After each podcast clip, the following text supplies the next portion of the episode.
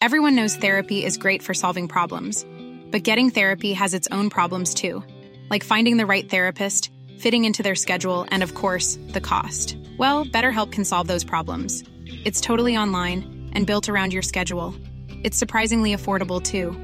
Connect with a credentialed therapist by phone, video, or online chat, all from the comfort of your home. Visit betterhelp.com to learn more and save 10% on your first month. That's BetterHelp H E L P. Please take your seats quickly, ladies and gentlemen. Thank you. Hello, ladies and gentlemen. Welcome to Tennis Weekly with Joel, Kim, and Chris. On today's Tour Catch Up, sponsored by DownloadTennis.com. Jabeur captures her first title of the year in Charleston. Ruud puts his season back on track in Estoril. And Monte Carlo gets underway with the absence of Nadal and Alcaraz.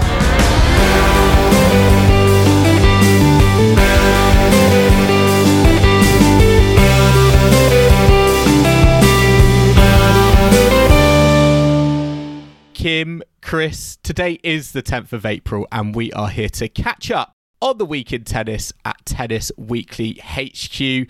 Monte Carlo is underway and the clay season is underway, and we've got a whole host of tournaments to look back on. Casper Ruud, surprise, surprise, has notched up another clay court 250 event. We've had Ons as well in Charleston getting revenge on Belinda Bencic to win her first title of the year. And in Houston, to be honest, it was just a miracle we managed to get a champion because of how much rain was falling across the whole week. I mean, guys, talk about April showers. It just felt like it it was all in Houston, Texas over over the last week. It didn't seem like it was a shower. It felt more like it was an April deluge. I think Francis Tiafoe has earned his Easter eggs though after pulling off four matches in two days to win the title. Um, so I don't know about you, but I'm tucking into Easter eggs. I hope that Francis Tiafoe is uh, as well, given his uh, feats there. and you haven't played four matches, Kim. So I haven't maybe played four matches. No, I don't I- I- deserve it Easter need- I don't need four matches. I feel to tuck into to some Easter eggs. I mean, what Kim? What is your what was your specialty in terms of Easter eggs? Are you Lindt My Lindt bunny? specialty. I have got two gold uh, gleaming Lindt bunnies staring at me uh, as I'm recording. A but I, classic. yeah, I do like Malin. I like my Cadbury's. Just yeah, big chocoholic generally. What about you guys? I like a Maltese bunny. I'm a big fan of those ones. Oh, Uh, bunny. Yeah. you can also get them at Christmas in reindeer form for anyone who is also a big fan. And Joel, um, I feel like you'd be having an Easter egg maybe with a cocktail or, or beer, With, like, like a cream- a in the cream middle egg. I no, I am a Cadbury cream egg Mm. person. I'm actually always disappointed it's only like an Easter specialty because I would quite happily eat like eat them eat them all year round, but they only seem to have like yeah, like a shelf life of like two or three months in the uh in the supermarket. stock Then they now, go away. I know. I need to stop. I don't think they're going to go off. yeah, they, they certainly won't be going off. And uh, they do like Christmas pudding ones, I think, uh, sort of similar, but not quite Mm. as good. But anyway, um, I mean, as much as talking about Easter chocolate is is fun, uh, we should probably get to the tennis. Um, I know there's been uh, some some fun things coming out this week. Um, I know Joel, you got really excited by this Barbie film uh, being Oh, announced. so many memes, so many memes coming out of Phil because of the uh, the Barbie film trailer. Um, which I think came out earlier this week, and yeah, as I said, lots, everyone I feel getting in, getting in on it, showing up on on social media, lots of meme content, and I really enjoyed Wilson Tennis. Wilson Tennis of all people uh, tweeted the uh, now I don't know if this is real or if it's going to show up. I'm hoping it shows up in the Barbie film, but they've suggested that they've got a collab going on because they said did not bring rollerblades which were featured in the trailer, but we did bring the perfect tennis racket and it's a Barbie inspired all pink Wilson tennis racket and Stefanos Tsitsipas was very quick. I mean, a lot of people I know whether they actually look at Stefanos Tsitsipas's Twitter feed is is by the by, but he said the collab we have all been waiting for. So that caught my eye this week, and I I hope as much as I hope we see like a Barbie themed Wilson tennis racket on the big screen. I'd quite like to see it on the tour as well, and it, it genuinely did get me thinking which which player would you like to see with a Barbie inspired tennis racket? Oh, well, I have to say, I mean, one of my highlights of the week, which links to this, is Danielle Collins, who won the doubles title in Charleston. She was wearing Barbie pink leggings underneath like her tennis skirt. And I thought they are great. Love them. Do you think there could be a bit of a match going on? Do you think Danielle Collins should get the pink the pink racket? I think she could, yeah. I think she could like just go whole Barbie theme. I mean, I've got my nails done Barbie pink. I went to a wedding on the weekend, so I'm, I'm currently sporting Barbie pink. So I'm loving, yeah, I'm loving the the bright like cerise Barbie pink that you get.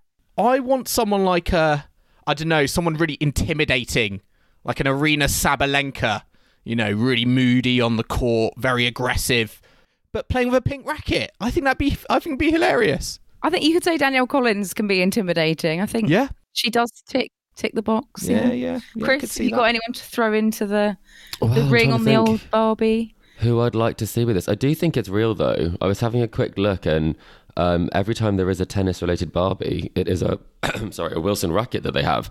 Um, so there was a limited edition um, Billie Jean King uh, Barbie and she had a Wilson racket. Um, but for me, I think I probably maybe someone like Tiafoe. He likes a bright color. We talked about Ooh, it that's last. a good one. I could Yeah. I think see he could pull that one off. I could see that. Raspberry that. Ripple meets Barbie. um, we know his Raspberry Ripple outfit at uh, was it Indian Wells? That was Mm. great.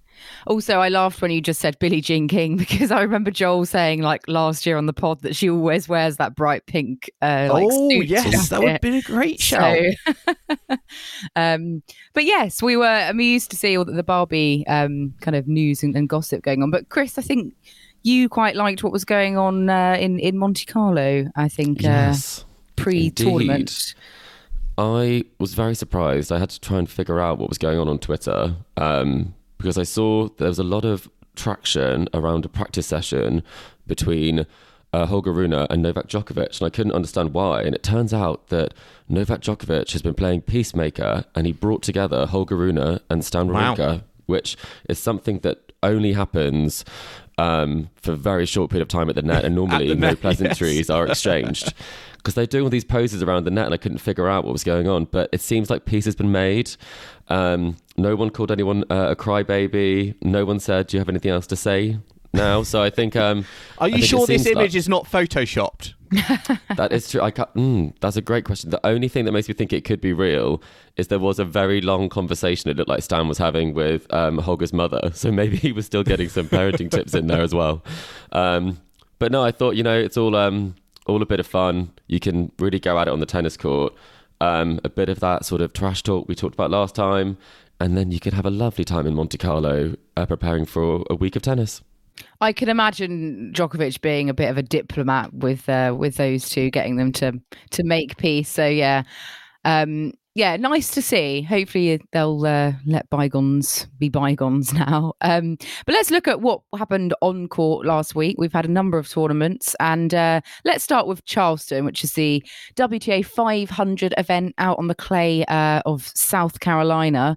We had the same final as last year, didn't we? Belinda Bencic versus Ons Jabeur, but a different result this time. Uh, Jabeur winning in straight sets, 7 6, 6 4. She did have to save a couple of set points in that first set.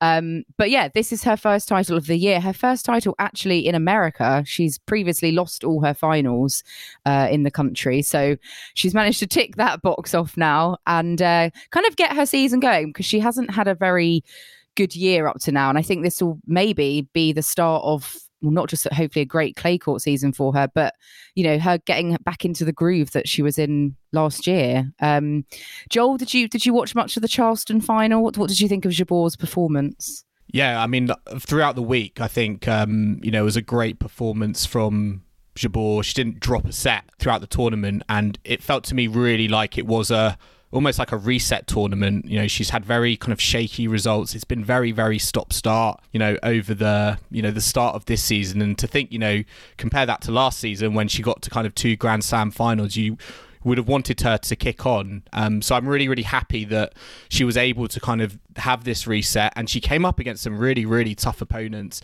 I mean, facing a, a Daria Kasatkina in the semi-finals on a court like this is a very kind of tricky proposition. Belinda Bencic as well, I thought played great this week. She took out Jessie Pegula um, in in the semi-finals. Perhaps there was a little bit of advantage to Jabeur because I think Bencic had to play a bit. She had to play that second set tiebreak um, on the day of the final. But um, yeah, Jabeur was just fantastic. We know she's a crowd pleaser as well. She threw in the odd the odd tweener as well, which got the the crowd on her side, I think. But um, yeah, she's such a, a welcoming um, champion. I know how much she loves this tournament, and yeah, it's just great to see her back on track. I think with the clay season to come because she's such a great versatile player that I think she can really make inroads into this clay season, and it's great she's been able to do this with the first tournament in the first week of the clay season. Yeah, and Chris, what was it? Do you think that that gave Jabeur the, the edge? Um, obviously, I know Bencic going coming in and probably pay, played a bit more tennis, a bit more time on court. She'd had to finish off her semi earlier that day, as Joel said. But um, was there one thing that you thought made kind of the ultimate difference in those two sets in the final? Yeah, I think it's um, playing the big points well. I think you see this quite regularly with Ons that if she isn't um, necessarily kind of able to bring her best game, then it, it isn't uh, easy at all in terms of how she performs in those big crucial moments. Um, but it feels like something sort of was really switched in, switched on with her this week, uh, coming down from 5 2 mm. um, in one of the sets against Kasatkina. And then since then, it kind of looked like she was just uh, on the front foot. Um, but I think Bencic didn't necessarily serve as well as she had done that week. She served very well against um, Alexandrova. That was very impressive because she's had some difficulties with her so far. Um, but I think the variety that was on display from Ons was really the big difference. And um, I think she was pretty pleased to walk away with the bigger trophy this year. Yeah. She just makes you play, I feel like, that one extra shot. I know we, we talk about that a lot, I think. For example, with like a you know Rafa Nadal on, on on the men's side, but on the women's side, I think I genuinely put her in that category of she's just so awkward, and as I say, because she has that variety, she's able to kind of pull it out the bag. I feel from any part of the court, whether that's in the net, on the baseline, on the run, etc. And as as I said, you know, when she hit that tweener, I think with with Bencic to the net, then hit that passing shot. Again, it just shows I think that she's she can be so awkward because you might be thinking you're going to be hitting a winner or the ball's not going to be coming back, but Jabeur, she has that factor. I feel that just just makes it that she makes you, you play that one extra shot. Come back, do you? Especially mm. like that looked like there were some awkward shots that Bencic yeah. had to play because you don't get necessarily the same ball twice when you play against Ons. You could get a tweener straight at you. You could also get the slice going past you. But one thing I did think was quite interesting that I wanted to bring up around Charleston was that it was the first time in 23 years that the top four seeds have all made the semi-finals. Um, and so the last time that this happened was in the year 2000 and it was Mary Pierce, Conchita Martinez, Monica Seles, and Arantxa Sanchez Vicario. Oh, what so a lineup! Quite an elite, what a lineup yeah. club there.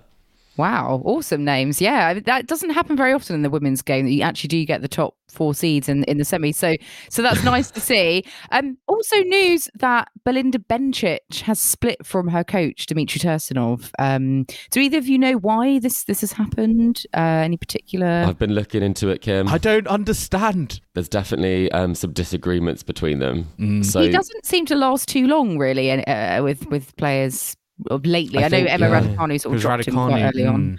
Well, I think what what happened is he has a very specific way of working with people, and he wants to work with people over a longer period of time.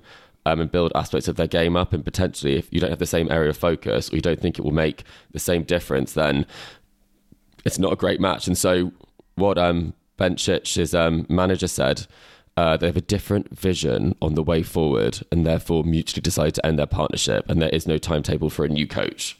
So it's not the warmest of words. Um, it's not like what we've seen with some of the other sort of departures of coaching, uh, where it's much more wish you all the best, like Patrick Mouratoglou, where that's not necessarily a departure, it's more of a, a shift in um, Holger's uh, box in that sense.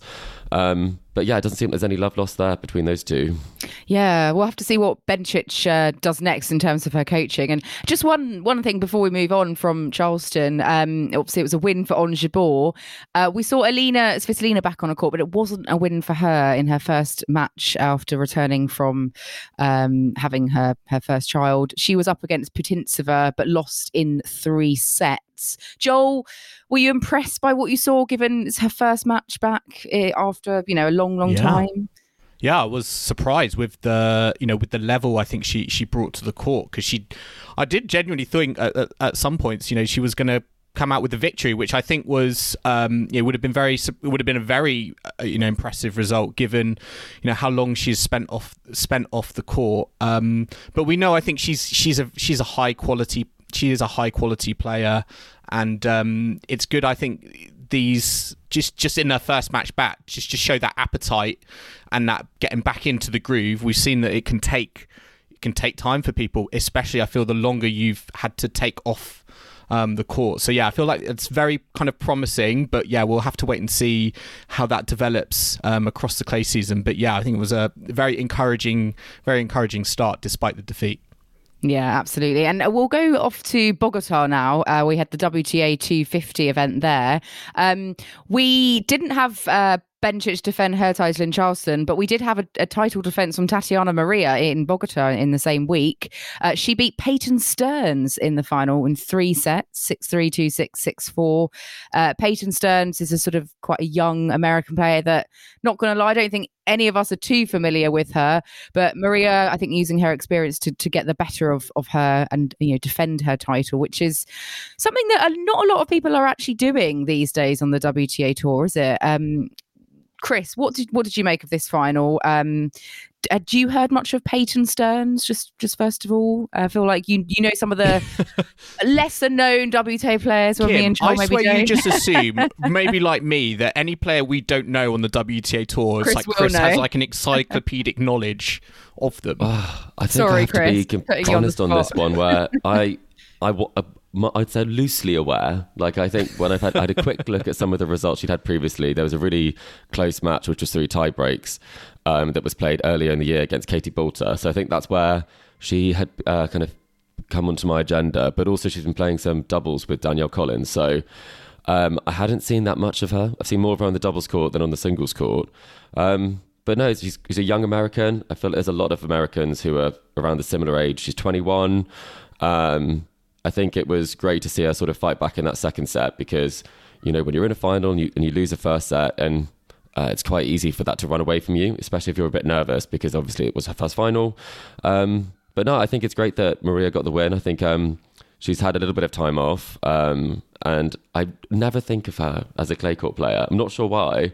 I always just think that it's the serve and volley, the grass court play. So I was quite surprised to find out that um yeah, this is the second time she's picked up the trophy yeah. here in as many. I feel like she's a, years. a Bogota tournament specialist. Um, yeah. you know, given her given the given the results. I mean, yeah, it was impressive. It, it's a it's a very unique event. I feel because of the you know the altitude out in South America, and it definitely did throw up some results that were very surprising. I think there has to be, for me personally, there are questions on the draw and the and the quality. What do you mean, Joel? I think this is a great lineup.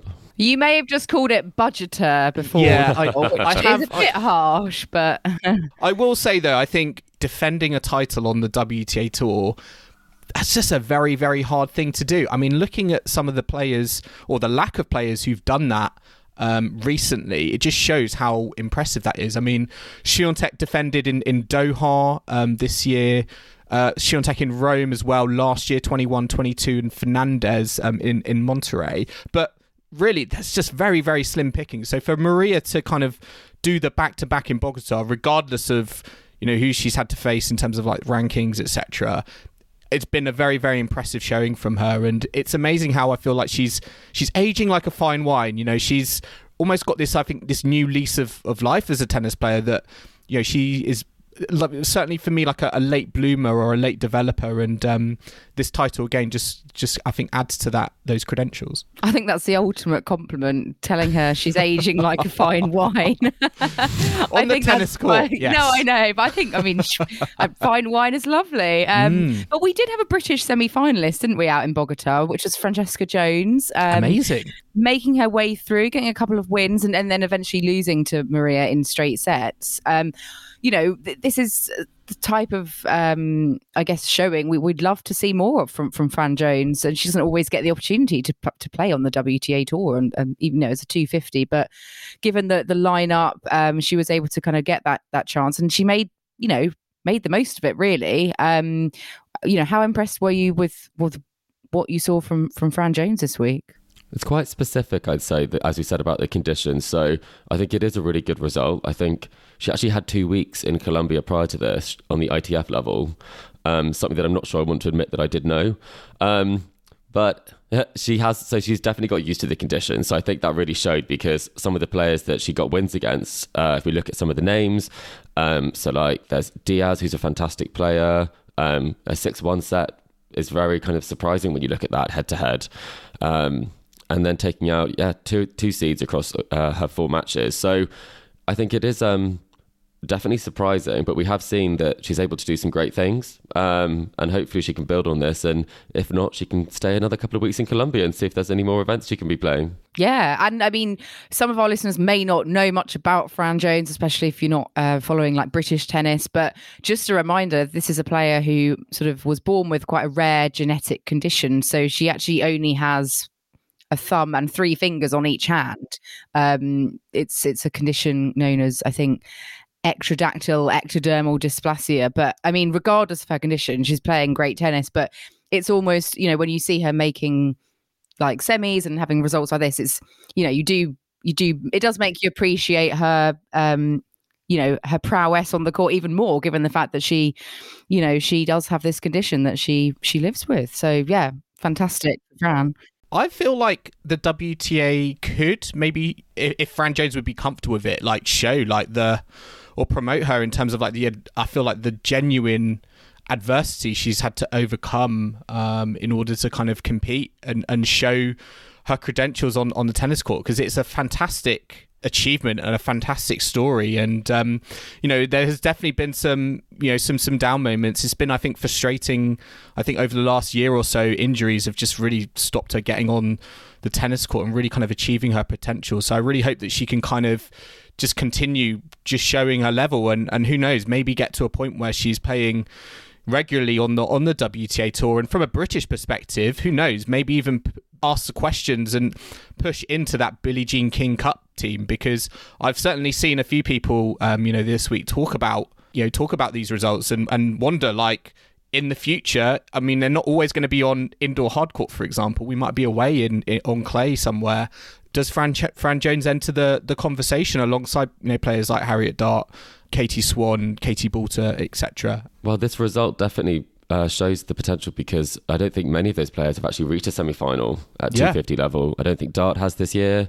Um, and I think that the other player who's kind of showing some good form is obviously Jodie Burrage at the moment, um, who's been picking up some good wins. So it would be great if Fran could get some wild cards for some of the smaller grass tournaments. I think that would be something where um, when you are at the level that, that she's at in the rankings, it is very difficult to get um, into some of the bigger tournaments. So even if it was just for some of the smaller ones, I still think that would be something that, that everyone would like to see.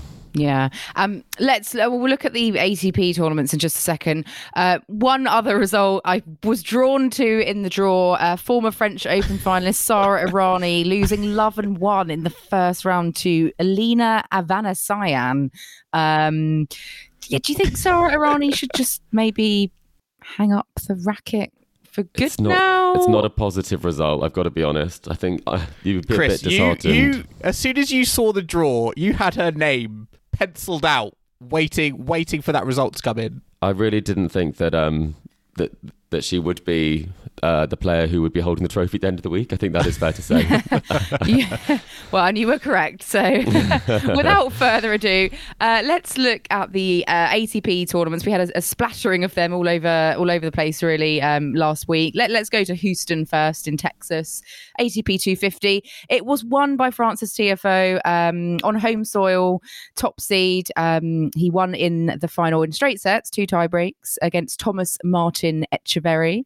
Um, this was uh, notable, not so much for that that final, but really, like we alluded to earlier, the amount of tennis Francis Tiafoe had to play uh, over Saturday and Sunday. He had to play all his matches in those two days. Um, the, the, top seeds, uh, who you know all had buys in the in the first round, they weren't able to get on court till the Saturday due to the horrendous weather. Um, so it was a bit of a miracle, like you said, Joel, that this finished on time, given there was so much rain. Um, what did you make of of Tiafoe coming through that mm. and you know in straight sets as well? He didn't lose a set on on route, so um, you know, very impressive for him.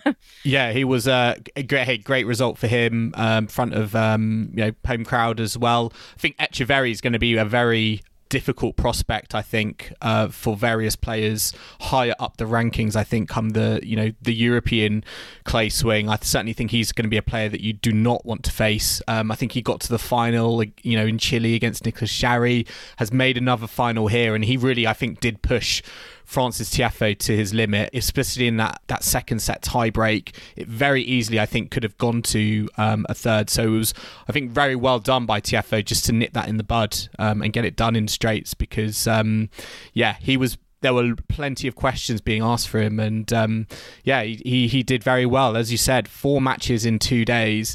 That's not an ideal situation. I don't think that's a personally. I don't think that's a an ask that you should really be putting on um, a tennis player. I was actually quite surprised they didn't try and phone up some indoor indoor courts in um, you know in, in Houston. There must have been been some about, but you know I generally feel like that's a, a plan B. So I was a little bit surprised that they just were like hold off, hold off until the Saturday. I mean I don't know what you guys think, but yeah, I, that's the thing that caught me off guard. I think a little bit when I was kind of watching the the highlights of the, the, the event. I mean, we've seen people do two matches in a day. You know, that's quite typical mm. uh, in the grass court season when the UK weather may be a little bit questionable.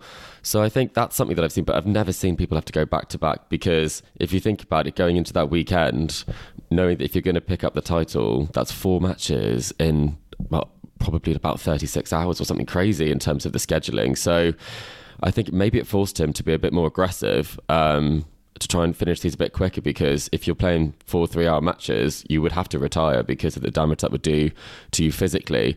I think the reason why they didn't kind of uh, move it indoors or look for an alternative in that sense is that people are obviously there to get their clay warm up in.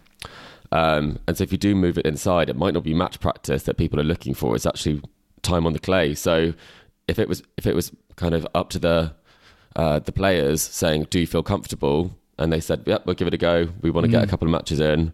Um, I think it does make sense that it continued, but I've never seen anything like this. It's it's a good point because Houston is an odd one because obviously you've got Monte Carlo, like you know, on a different continent, uh, start very very soon after it, it finishes, and it's it feels very hard for some of these players in Houston to then go make that trip to Monte Carlo and then like be ready for that. And as you said, if if they did get asked the question of we want to get this tournament done, we're to have to move it to indoor.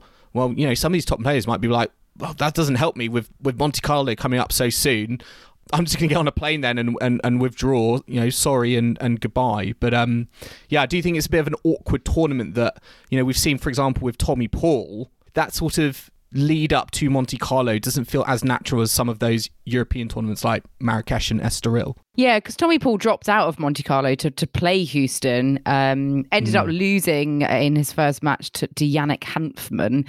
Yeah, so, really if, I mean, if I was him, it, yeah, I would have been out in the French Riviera having some nice weather, um, not sitting around Houston in the rain. Um, not a, yeah, not a wise move in hindsight, but it's a bit of an awkward decision, isn't it, um, to make? And, and over in Europe, we did have the Estoril event. Uh, in Portugal, um, where Casper Ruud, the top seed, won uh, over Mira, Miomir Kecmanovic in the uh, the title match, six two seven six. Um, so Casper Ruud back to winning ways. Uh, he's had a, a, not a great year. It's fair to say. I think he he had a five six win loss record so far this year, which is you know you never want to have uh, less less wins than you do losses. But um, he's managed to turn that around a little bit by by claiming this title. Um, he does love a, a 250 on clay. Um, I think nine of his 10 ATP titles now have come on on the clay, and I think they have all been 250s. Yeah. All 250s. Which... Is that a problem? Is that a problem? Yes. Yes. yes. If if he carries on and never wins a 500 or or beyond or you know more on other services uh, surfaces then yes, he's sort of pigeonholing himself into you know these sort of lower level clay clay events. I mean, Chris, what what did you make of his performance and his form this week um winning this title? You know, he didn't have to play you know, he had to play some sort of competent clay quarters, but no one I would say that he should be sort of um, losing too much sleep over in you know normal circumstances. Yeah, I think um, going into this tournament, it was hard to know who we thought was sort of would win this because there are so many players in here who haven't necessarily um, exhibited that much form. I mean, Schwartzman is in a bit of a, a rut at the moment. We've got Casper, obviously. I mean, I, I, was looking at something the other day that said that um, he hadn't won back to back matches before coming into this event. Um, and that was in his first six events of the year, which is the first time since 1977 that a player in the top five has not won consecutive matches in their first six events. So I mean, he must be very pleased that there are uh, at least there's momentum going in the right direction. I hope that exhibition money um, over the over the Christmas period and the off season was worth it because I do genuinely think I think he's al- almost admitted himself like that was, was not good. Error. That was yeah. not good. Come you know the start of this season, and we've mm. we've seen in the results, and it's something he's going to probably not not do again. Absolutely, he's made it clear that that was probably not a good decision. He had to have a a second preseason, um, kind of in the lead up towards uh, Indian Wells. So it, it, was all a bit messy. So I think for him, his season really does sort of start now. Um, but yeah, I mean, he he did well to win the title. He was pushed in the semi-finals. Uh, he didn't have an easy second round either. So to be honest, I wouldn't have said he played very well, or or like the Casper Ruud we've saw we saw you know reach the French Open final last year. I mean, he was pushed to three sets by João Sousa in his in his first match, and then in the semi final as well. Um, it, it, was it to me was a player who's still kind of searching for that confidence, um, and of course, you know, dropping down to this this level, you'd expect him to get some match wins, but certainly I don't think his level is, is just there yet, but it's certainly I think good enough. I think um, you know, for him to win a, a 250. But you know, having said that, Kecmanovic, he, I think he was the form player through the week. You look at his results; he was like straight sets, straight sets, straight sets, um, mm. and Ruud was sort of just sort of finding a way to win. Um, so it was a little bit to me a little bit surprising i think in the final that yeah Ruud i guess showed his you know elite mentality you know he's obviously got the bigger experiences and perhaps that was what told i think when it came to the came to that final and another former French Open finalist, Dominic Thiem, he got to the quarters, um, then lost to Quentin Halys. But um, he's announced that he is splitting with his coach, Nicolas Massu, who he's been with for for about four years now. Um, they they're parting ways. Um, but uh, in contrast to Bencic having split from Dmitry Tursunov, this is very different. This is a, a nice lovey-dovey message on uh, social media from from Dominic Thiem. Do you think this is actually a, a, good move from him? You know, given all his his struggles, maybe he needs something someone fresh to kind of come in and spice things up a bit. Chris, what do you think? If I'm completely honest, I was a bit surprised when I was watching one of his matches. I think it was against um, Ben Shelton. I was surprised to see that Nicholas Massu was still there. I think I thought maybe he'd taken a bit of a step back, or maybe there was more of a team of coaches uh, that uh, that team was working with.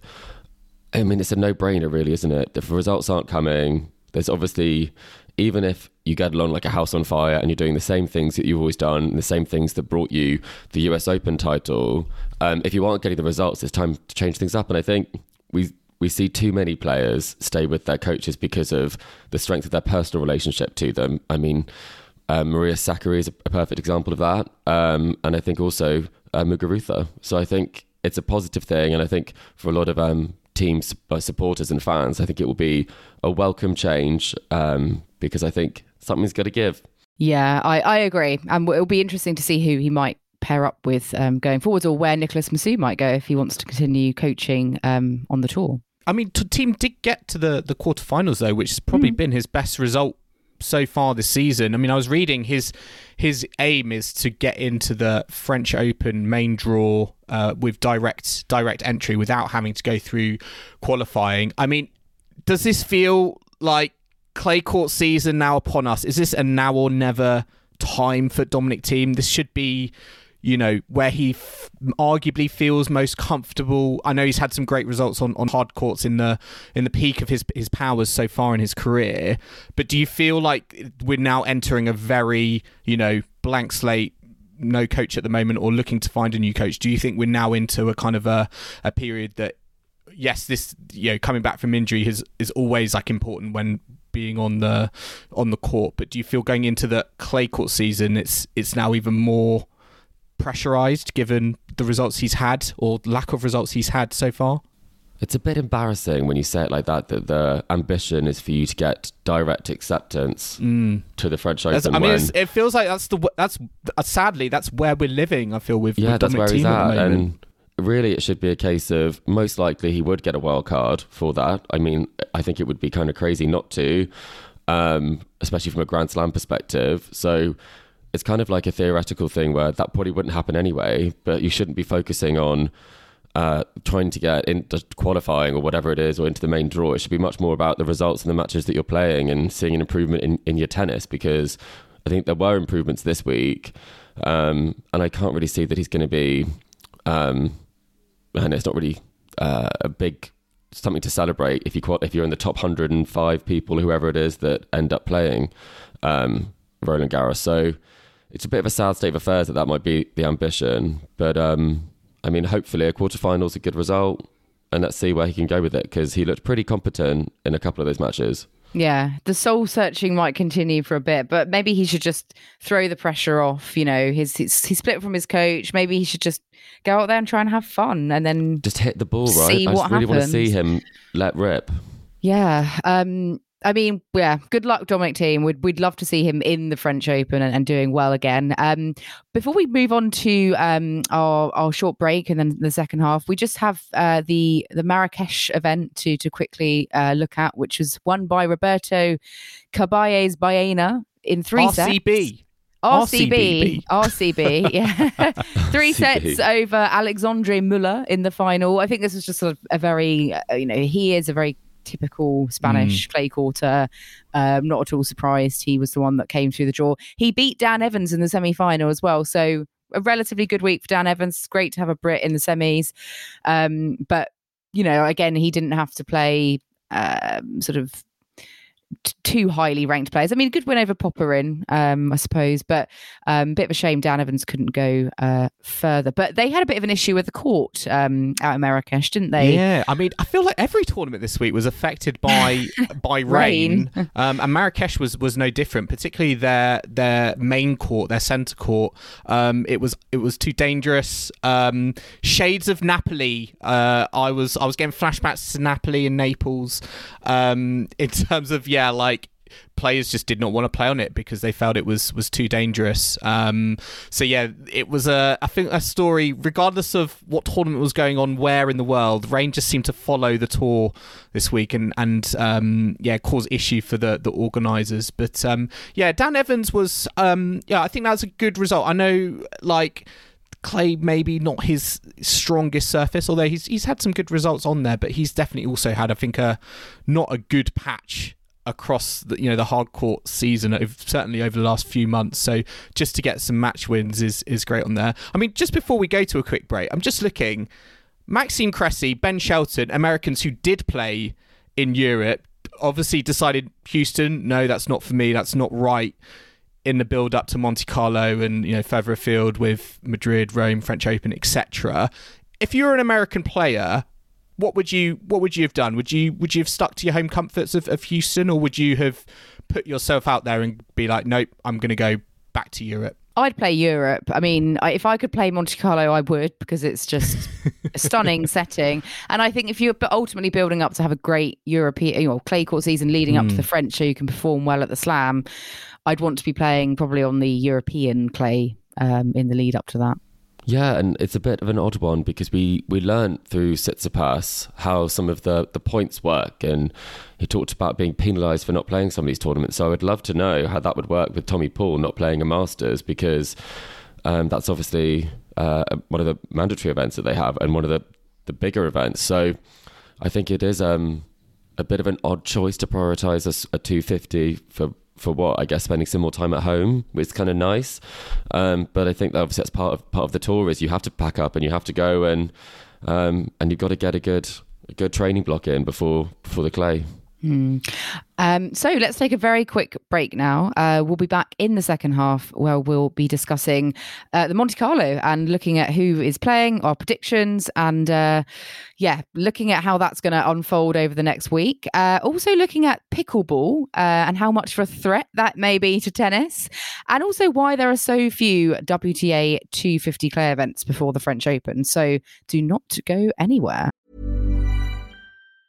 When you're ready to pop the question, the last thing you want to do is second guess the ring. At Bluenile.com, you can design a one of a kind ring with the ease and convenience of shopping online. Choose your diamond and setting. When you find the one, you'll get it delivered right to your door. Go to Bluenile.com and use promo code LISTEN to get $50 off your purchase of $500 or more. That's code LISTEN at Bluenile.com for $50 off your purchase. Bluenile.com code LISTEN. Burrow's furniture is built for the way you live. From ensuring easy assembly and disassembly to honoring highly requested new colors for their award-winning seating, they always have their customers in mind. Their modular seating is made out of durable materials to last and grow with you. And with Burrow, you always get fast, free shipping. Get up to 60% off during Burrow's Memorial Day sale at burrow.com slash ACAST. That's burrow.com slash ACAST. burrow.com slash ACAST.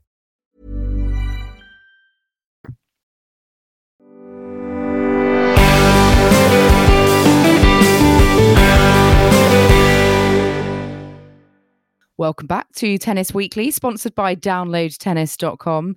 And we're going to have a very special path for the courts now, courtesy of Joel. Yeah, Uh, who's got one up, up his sleeve for myself and Chris this week. Hopefully, hopefully this will be a lot simpler than my last than my last And one. easier, please, and Joel. easier. Exactly. I did. I did tease last week that this was going to be another geographically themed one, but I've actually again going to park that this week. So it was too good to pass up. I feel this opportunity and potentially, potentially. Maybe Kim will actually win this one because I think this is home. I think this is home territory for Kim. This this path of the courts. Is it Rafael Nadal themed then? I'm not gonna lie. That is that, that is part of it. Tourist highlights of the French Riviera. So, my question uh, for you and our listeners this is a path of the courts back and forth, and it is to do with the Monte Carlo Masters 1000 event coming up. And I have totted up the numbers. There are 23 players who have played in a Monte Carlo Masters final since the year 2000. And of course, my question to both of you is I would like you to name as many of those finalists at the Monte Carlo Masters since the year 2000. I'm not looking for the year, I'm just looking for a name. Of course, we had an event where there was no uh, there was no Monte Carlo Masters due to the pandemic, but there are 23 players in total. I'm sure Kim at the moment is already thinking about all the players Nadal has defeated so this is losing finalists. years. No, I'm just looking at everyone. Winners and everyone. losers. Winners and losers. Okay. Right. Right. Let's crack on, shall we? Oh, Kim, that I'm is not a, that is feeling a sign of confident. confidence. Oh, I don't. I don't know. That is a actually, sign of but we'll see. We'll see. Um, So, who wants to go? Who wants to go first? I'll go first. Ooh, Yeah. okay. Well, I mean, uh, the obvious one is Rafa Nadal. Novak Djokovic. Roger Federer. Um, Fabio Fognini. Stefanos Tsitsipas. Yes, correct. Won it has won it twice, going for a three-peat this year. Andre Rublev. Stan Wawrinka. Alejandro Davidovich Fokina. Yes, ADF on the list. Perhaps maybe one of the most surprising names on the list. Um, Albert Ramos Vinolas. Correct. Yes, played Rafa um, in a in a final. Yes. I don't have another one, so I'm gonna take a guess. I don't think Andy Murray's done it. Um, I'm going to go for a Dominic Thiem. Dominic Thiem. It's incorrect. Chris has lost. Oh, Chris has lost. Dominic It was- it was team. always bound it to come. Feels, Woo. it feels like it could be a correct answer, but it's a wrong answer. He's never made the final. No, And he never made the will, maybe. final. Yeah. no. um, wow. Kim, can we just bask in this moment? Chris has. Oh. been defeated in par Yes. for the courts. I'm just glad it wasn't Joel that defeated me, Kim. you did say it was on my home soil, so thanks, Mm. Joel, for for picking that one. I I was going to say Andy Murray actually later on because I thought maybe he did get to a final. Mm, no, no, No, he Andy didn't. Murray. He had a close semi with Rafa though. Yes. yeah. um, there were a few other Spanish players, though, you could have had. Yes, you Yeah, could have had Fernando Verdasco. Another Yeah. name you could have had. David Ferrer, Oh, which I was quite surprised no one Kim, got. all these Spanish players for What you. about uh, Dimitrov? Did he get to a final? no, no, No, okay, no. Dimitrov. Berdych Um, did, I think. I'm thinking Very about this now. good. Yes, Yeah. you could have had. Berrettini? No, you could have No. had Thomas Berdych. You could have also had Gael Monfils. Oh, Monfils. Um, Fabio Fognini perhaps defeated a very surprise entrance, Dusan Lajovic. Oh, never have got I'd that. never have got that. Yeah, Kei Nishikori. Oh, Um, and then then we're going back into like the pre-Fed era. Um, you could have had Rainer Schuttler, wow. Guillermo Coria, Carlos Moya, Mm. Juan Carlos Ferrero, Oh, that's a good Gustavo one. Kuerten, and then we're going into. I mean, very impressive. Any of our listeners got these? Hicham Arazi, Dominic Hrbaty, and the first champion in, in 2000, Cedric Pioline. Wow. Some names from the past there. I'm still. I've just looked this up, and um, I cannot believe that Dominic Thiem never made it past a quarter final in Monte Carlo. It's his uh, least successful clay court event. mm. Well, maybe we shouldn't be to expecting too much from him. the. Uh, Well, he's playing Gasquet, so I mean, that'll be a tough one anyway. mm. French number one. French number Uh, one. What's in our mailbag uh, this week? Uh, let's have a look there next. Uh, Dominique has got in touch with us actually on email. Uh, this is a really interesting question actually from Dominique. She says there are six ATP 250 tournaments on the clay before the start of Roland Garros qualifying, but there's only one WTA 250 tournament, uh, and that's out in Bogota, which we've just had. Why is there such a disparity in the tour calendars? Are there too many 250 opportunities for the men and too few for the women? Um, I didn't realize that this was the case um, and that there was such a lack of 250s for the women on the clay. Uh, Joel, you're you're nodding your head. You, you sort of agree this is unfair. Uh, yeah, what- I mean, I was what's looking. your opinion on that? I mean, this? this week I've I was looking at the Stuttgart qualifying entry list, and it was like the, the quality was it was hi- higher. I felt than than Bogota. It feels very surprising that yeah, there are so few opportunities. I feel for lower ranked uh, female players to get practice to get match practice in before the, the French Open, particularly I think at a time where you know we see all these kind of single year licenses um, you know crop up um, you know across the tours on the ATP and WTA side. I don't know if the ATP are just a bit more flexible and open to these licenses than the WTA side, but it feels like this has become just a, a glaring omission, that doesn't feel when you look at the you know competition and, and how how fair that is and the integrity um yeah it doesn't feel that is particularly fair i think to to lower ranked players who are probably going to have to look elsewhere in terms of maybe even dropping down to the you know an ITF level um type event. So for me it's it's a it's it's an omission that i think the WTA need to get fixed. And it's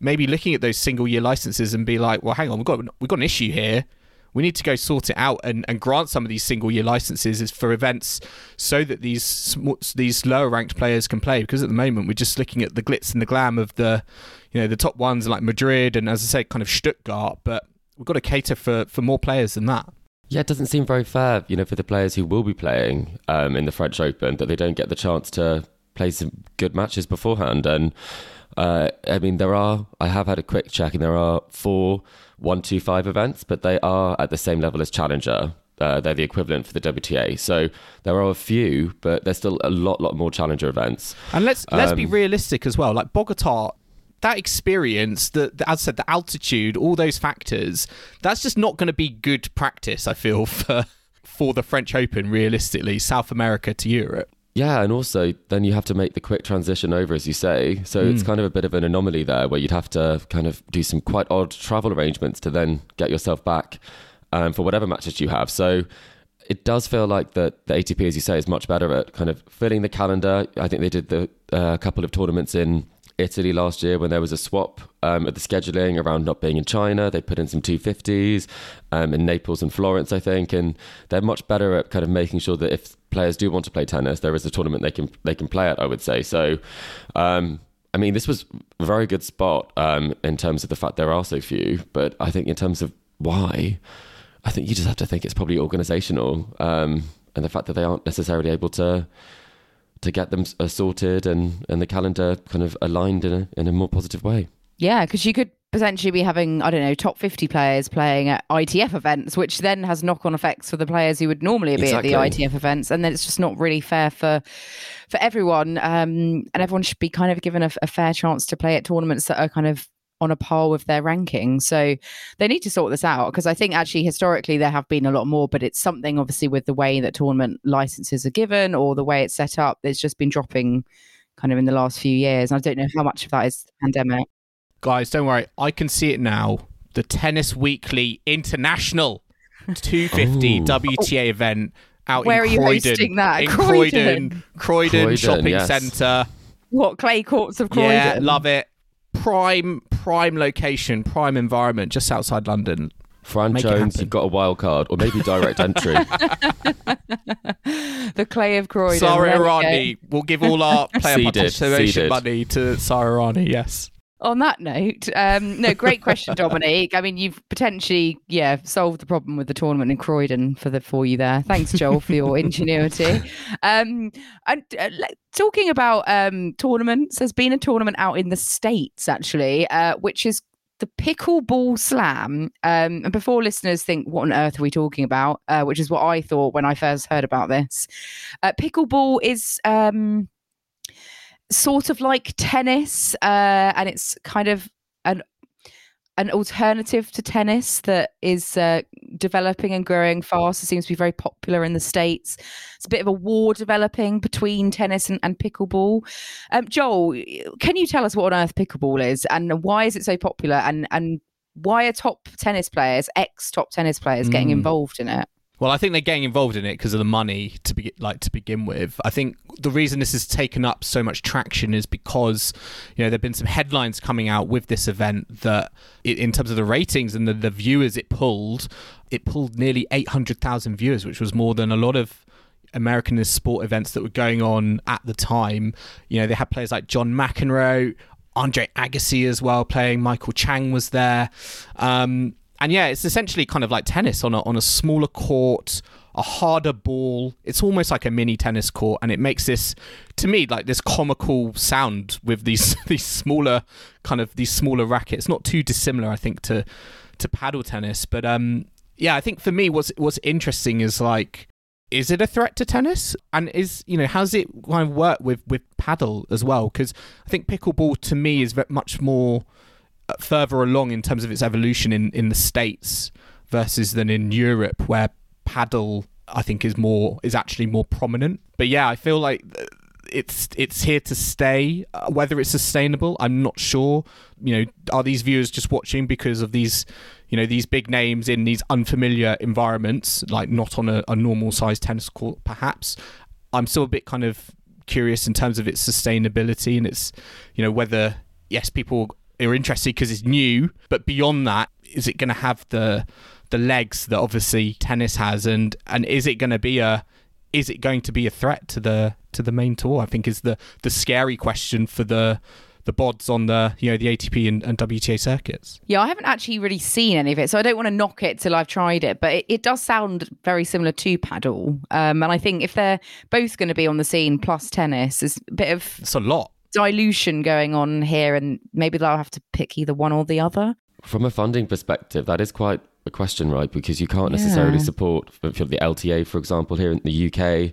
Um, that would be a question from being able to support the three different sports. But um, it does make me think that the reason why maybe um, pickleball is doing so well is because it does have that quite simple bat and ball element to it. It's much more like a beach sort of game, and I think it's Oh, very yeah. accessible in that sort of sense. So obviously, it's not played on a beach. I don't want to mislead listeners, but for example, when you do get some of the some of the legends of the game, it's very accessible in terms of how you're able to play it, and it does make a wonderfully fun noise. It does look quite impressive. Um, I can't think- stand that noise, Chris.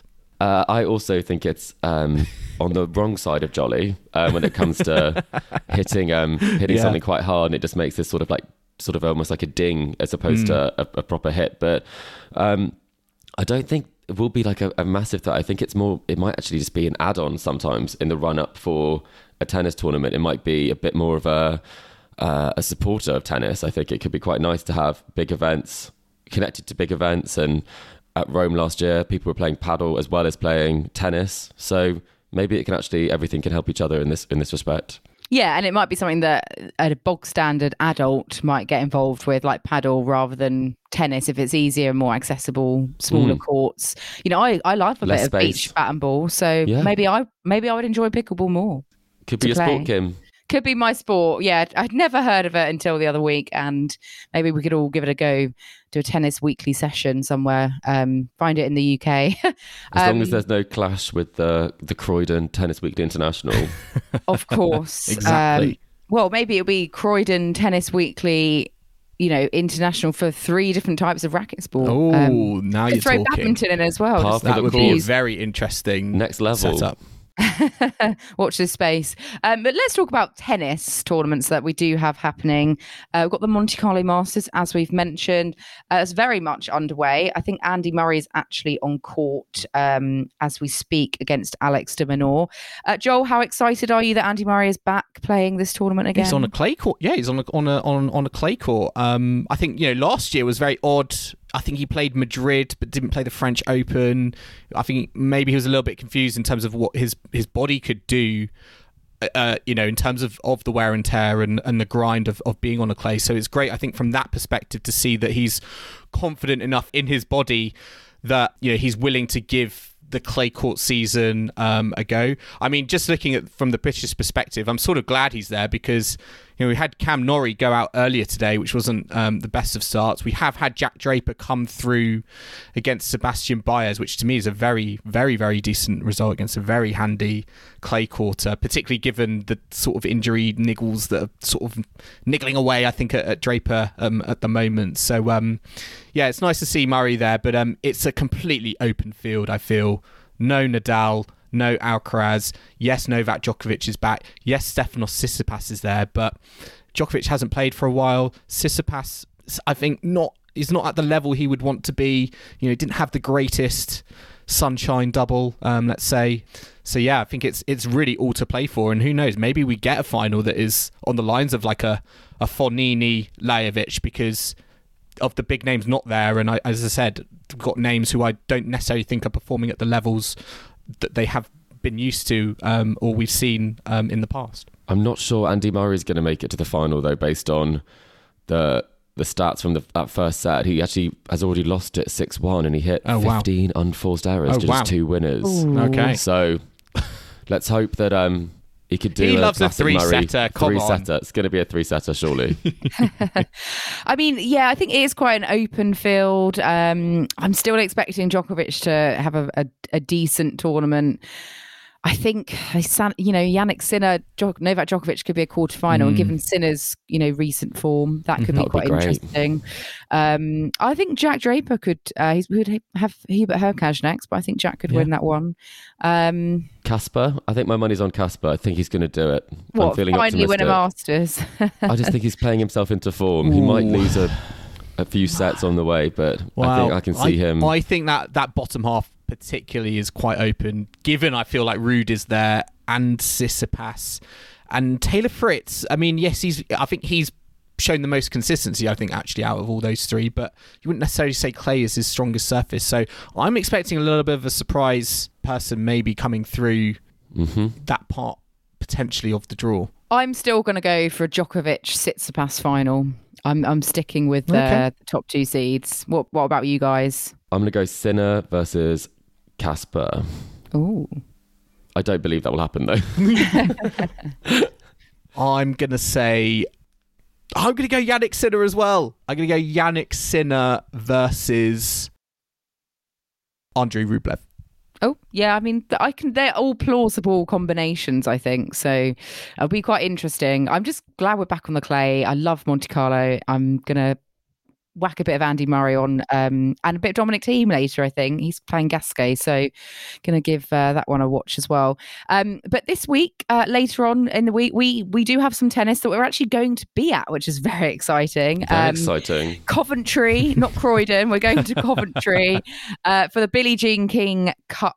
Uh, well, uh, qualifier uh, between France and Great Britain.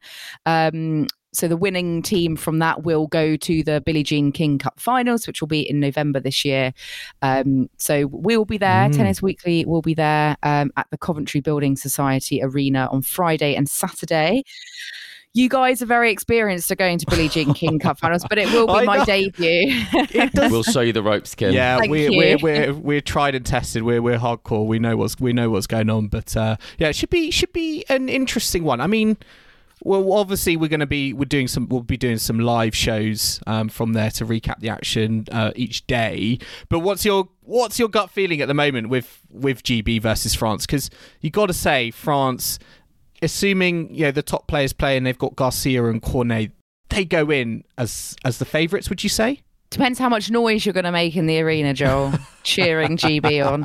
Um, yeah, if Garcia's there, I mean, I would say France are the favourites, but you can never underestimate home support. And, Mm. you know, we know that the likes of Harriet Dart They do bring it. They do on up her their day, levels. she can. yeah, yeah, yeah. she's I had some great wins in, in Billie Jean King Cup. So I don't think it's one way traffic. No, I think there will be some good opportunities. Um, but I think I just hope that it's close. Obviously, I hope that GB get the win.